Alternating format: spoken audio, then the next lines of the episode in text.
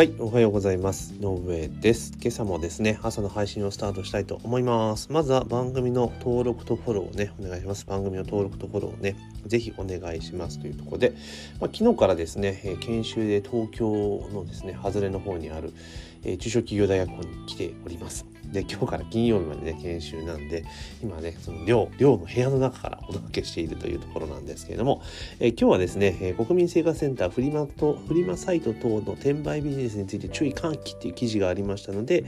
まあそれについてねちょっとねお話をしていこうというふうに思います。で、記事によると、独立行政法人国民生活センターは2月10日、フリマサイト等での転売ビジネスに関連した相談が増加していると発表し、国民に注意を呼びかけましたというところですね。で、え、トラブルが起きてる。要は、え、転売でメルカリとかそういうの使って稼げるぞと、稼げますよっていうような、まあ、サービスが販売されて、で、結果、まあ、説明通りには稼げなかったと。で高額なサポート料を支払ったりサポートとは何もないという相談が全国で増加しているというところなんですね。で2020年度は、えー、1256件の相談。で、前年同期が938件から33%増加していると。で、相談者の45%、まあ5割弱ですね、は20代になっているわけなんですね。で、スマホで気軽に物売買できるフリマアプリの普及やコロナ禍における収入減等が自宅でできる普及として転売ビジネスの人気が上昇し、で消費者などに狙った悪質なサポートサービスビジネスが横行している可能性がありますと、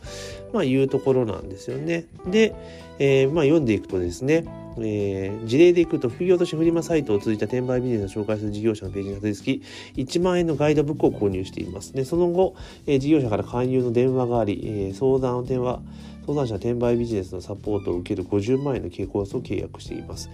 相談者は、え事業者のサポートに従い、フリマサイトに出品したものの全く売れず、損失が拡大している状況。えなお、え相談者サポート時が契約し返金保証があると言われたので、実際返金を申し込んだのが達,、え達成条件不可能でな条件を提示され、返金保証の対象外と言われた。というところですね。ああ、なるほど。まあ要はあれですよね。メルカリとかフリマサイトを使って、まあ、転売して、えー、お小遣い稼ぎましょうよ的なやつですよね。まあでもこれ実際転売ビジネスって普通にやればそこそこちゃんと成果は出ると思うんですね。あのちゃんとしたのをやればなんですよ。まあただここでねポイントになるのはおそらくはですねあれなんですよね。その、まあ、最初これね記事に言ったとあれですよね。最初1万円のなんかガイドを買ってその後50万円のなんちゃらみたいな感じ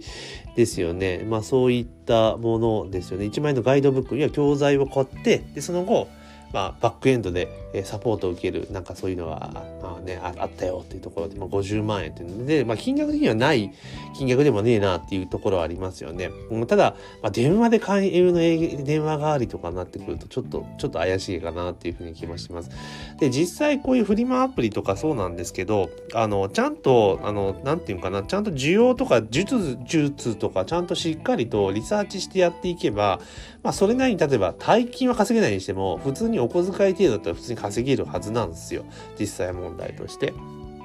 だけど、あの、これ両方問題があって、あの、一つは言われた通りにやらねえ人がほとんどっていうのがまず第一点。あの、やった気になってるけどやってない人が多いっていうのも一個あるんですよ、理由として。こういった、あ、なんか、稼ぐ系のコンテンツとかっていうのは、あの、もちろんその人によってやり込むの度合いが違うのですげえやり込む人はやっぱ結果出すしそうじゃない人はやっぱ出さない人も結構多かったです。やれないやり結局やれなくて結果が出ないでやめてしまう人は多かったりするのは事実なんですよね。だからちゃんとしたノウハウがある場合ですよ。そうじゃない今回の多分ね記事のケースはなんか怪しいなって気がするのでうん。で、で、その後、で、問題なのは、そのね、あれですよね、なんていうかな、え、サポートするぞって言ってたくせにサポートしねえっていうのは、これはもう問題ですよ。契約違反ですよね。うん、だって、サポートありますよって言って、え、契約をしてたわけだから、申し込んでもらったわけだから、これサポートしない時点で、まあ、契約外って、契約違反になるわけですから、別に契約解除のね、要件全然満たすと思うんですよね。で、結局はなんか返金保証あるって言われたのに、達成不能な条件を提示されて返金できませんって言われたとかなっているからあこれも業者がこの多分出てる業者は多分悪い業者さんですよねだからまあ騙されちゃった方が悪いっていうところなんですがじゃあどうしたらいいのかっていうことをちょっとね考えていこうというふうに思います。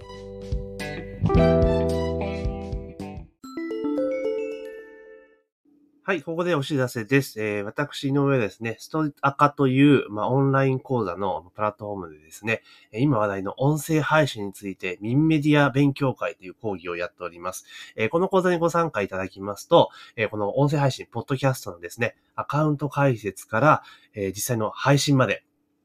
実際のワークを通じてですね、その講座内で自分のポッドキャスト番組が持てるようになります。毎週ですね、講座開催しておりますので、ぜひ自分も音声配信、ポッドキャストをやりたいなっていうふうに思われる方は、ぜひね、概要欄にリンクを貼っておりますので、まあ、そちらの方からね、講座のご案内ページをご確認いただければというふうに思っております。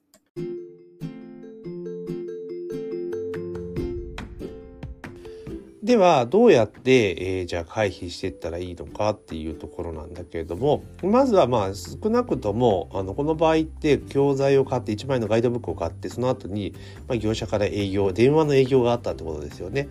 だからまあ電話かけてくるような業者っていうのは基本的に避けた方がいいですよね。こういうのってどちらかというとガイドブックを買ってで自分でちょっと一人で頑張るのができないからじゃあそういった人向けにこういったサービスがありますよいかがですかっていうのを、まあ、メールとかそういうのでやるのが普通だと思うんですよね。それから電話かけてくるってことはあの電話とかってその結構クロージング力がめちゃめちゃ強いわけじゃないですか。で結構ね断れる人は全然断れるけど、まあ、そうじゃない人は結構ね断れないっていうのがあったりとかするのでまずは電話であのそうやって判断を責めてくるようなところはやめた方がいいかなっていう気はすごくしています。うん、やめた方がいいかなっていうふうに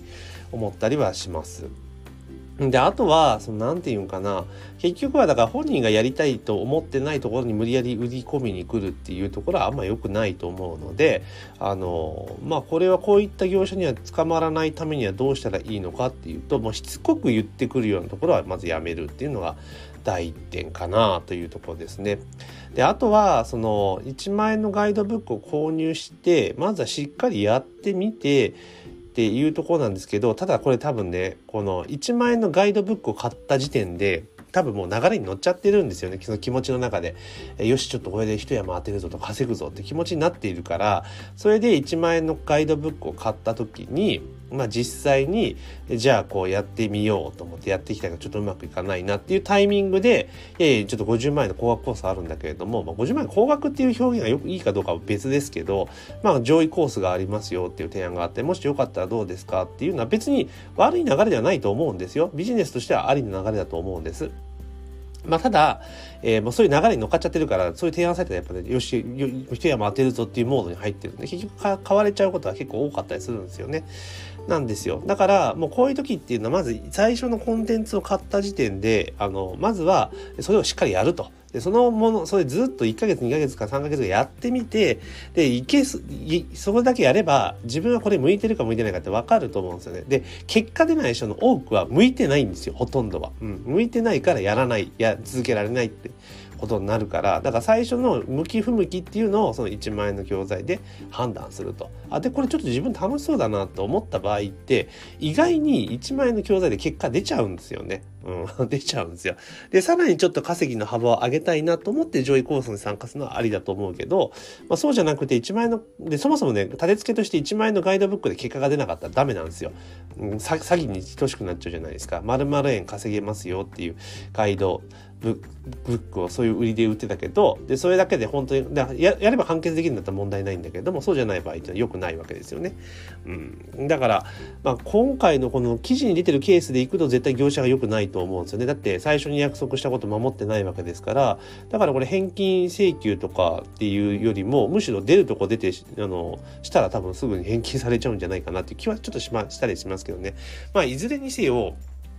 安直にですねあのこういったところ、ね、うまくうまい情報というかあのちゃんとあの本当のあれなんですよ。精査やっぱするってことが重要なんですよ。全部が全部こうダメなやつではないしもちろんこういうのに参加して結果を出してる人もいっぱいいるのも事実なんですよね。だからまずこういうの見る時っていうのはあのまあ、ちゃんと参加者がいっぱいいて結果が出てるかどうかっていうことを見ていくのとあとお客さんの声とか見ていくっていうこととかいろいろしていけばいいと思うんですよね。で高額コースとかに関してもそのなんだ電話で営業があるようなところってやっぱり良くないですよね。うん、あと気をつけなきゃいけないのは、まあ、今コロナ禍だからそのなんつうのかなあのなんセミナー会場でってことはないとは思うんですけれどもやっぱりですねあの直接話をされちゃうとあのセールスうまい人だったら本当にうまく売れちゃうんですよね。うん、だからその欲しくないとかちょっとどうしようかなって迷ってる人の後押しするっていう意味ではあまだ迷ってる人の後押しする意味では結構有効なんだけれどもへ下手するとその直接話してると欲しくない人にも売っちゃ売れちゃったりするんですよね。だからそれって結構リスクでしかないので、まあ、そういったことを考えるとやっぱり売り手側もちょっと最新のねリスクを取っていかないとこういうのね結局だから私もデジタルコンテンツ売ってますし、なんで、まあこういうね、悪い業者さんがいろんなことをやられちゃうと、本当迷惑千番なんですよね。うん。なんか、情報コンテンツとか教材コンテンツは怪しいっていうこういうのだとねあの広がっちゃうわけじゃないですか。だからねすげえ困ったもんだなっていうふうに思ったりはするんですけれども、まあ、ただいかんせんですねちゃんとあのご自身でしっかり判断ができるっていうことをしっかりやっていかなければいけないと思いますのであのこういうのだから全部が全部ねあの怪しいってわけでは全然ないしまっとうな形で提供しているね私とか含めてそうですけどもいますので、まあ、ぜひですねあのしっかりと吟味をしていくということとあとは事前にその買う買う前にその販売者にちゃんとね質問とかしっかりした方がいいですよね。うん、って思ったりは、えー、すごくしますね。うん、だからあのやっぱりですねこういうのって本当に、えーなんつうのかな、情報をちゃんと知ってるか知らないかによって判断の軸って変わってくると思うんですよね。だから、やっぱり情報弱者が結構こういうの食い物されちゃうリスクが当然あるので、まあ、しっかりと自分でご自身もね、情報をしっかりゲットして、まあ、やっていくっていうのが、まあいいかなと思います。で転売ビジネスって別にね、なんかね、こういう書き方すると転売自体がこういけないっていうような、えー、見え方になっちゃうんで、これもどうかなっていかがなものかなって正直思ったりはするんですけどね。まあただ、まあ、こういった一部ね、悪い業者さんがやっぱいるっていうのも事実ですから、まあしっかりとですね、えー、騙されないように、えー、していただきたいなっていうのと同時に、まあ、ちゃんとやってる業者さんもいるんだぞってことも合わせて認識をしていただけるといいんじゃないかなというふうに思っております。というところでですね、えー、今日は、えー、トラブル増加国民生活センターが転売フリマサイトで転売ビジネスに、ね、注意喚起という記事がありましたので、まあ、ちょっとそれについてですねちょっと思ったことをお話をさせていただきました、えー、ぜひね番組の登録とフォローをね忘れずにお願いします。番組の登録とフォローをね忘れずにお願いします。というところで本日の朝の配信は以上とさせていただきます。今日も一日頑張っていきましょう。